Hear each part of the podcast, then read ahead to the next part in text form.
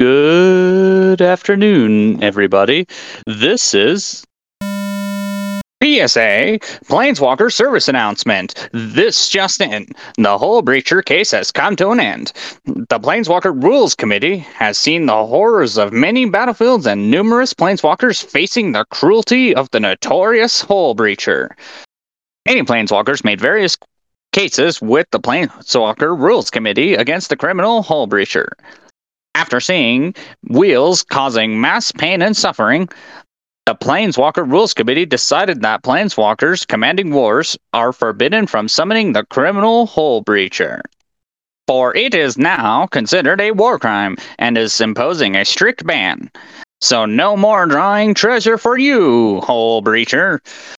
As for now, Narset and Notion Thief are safe, but we will see the criminal opposition agent face a similar fate.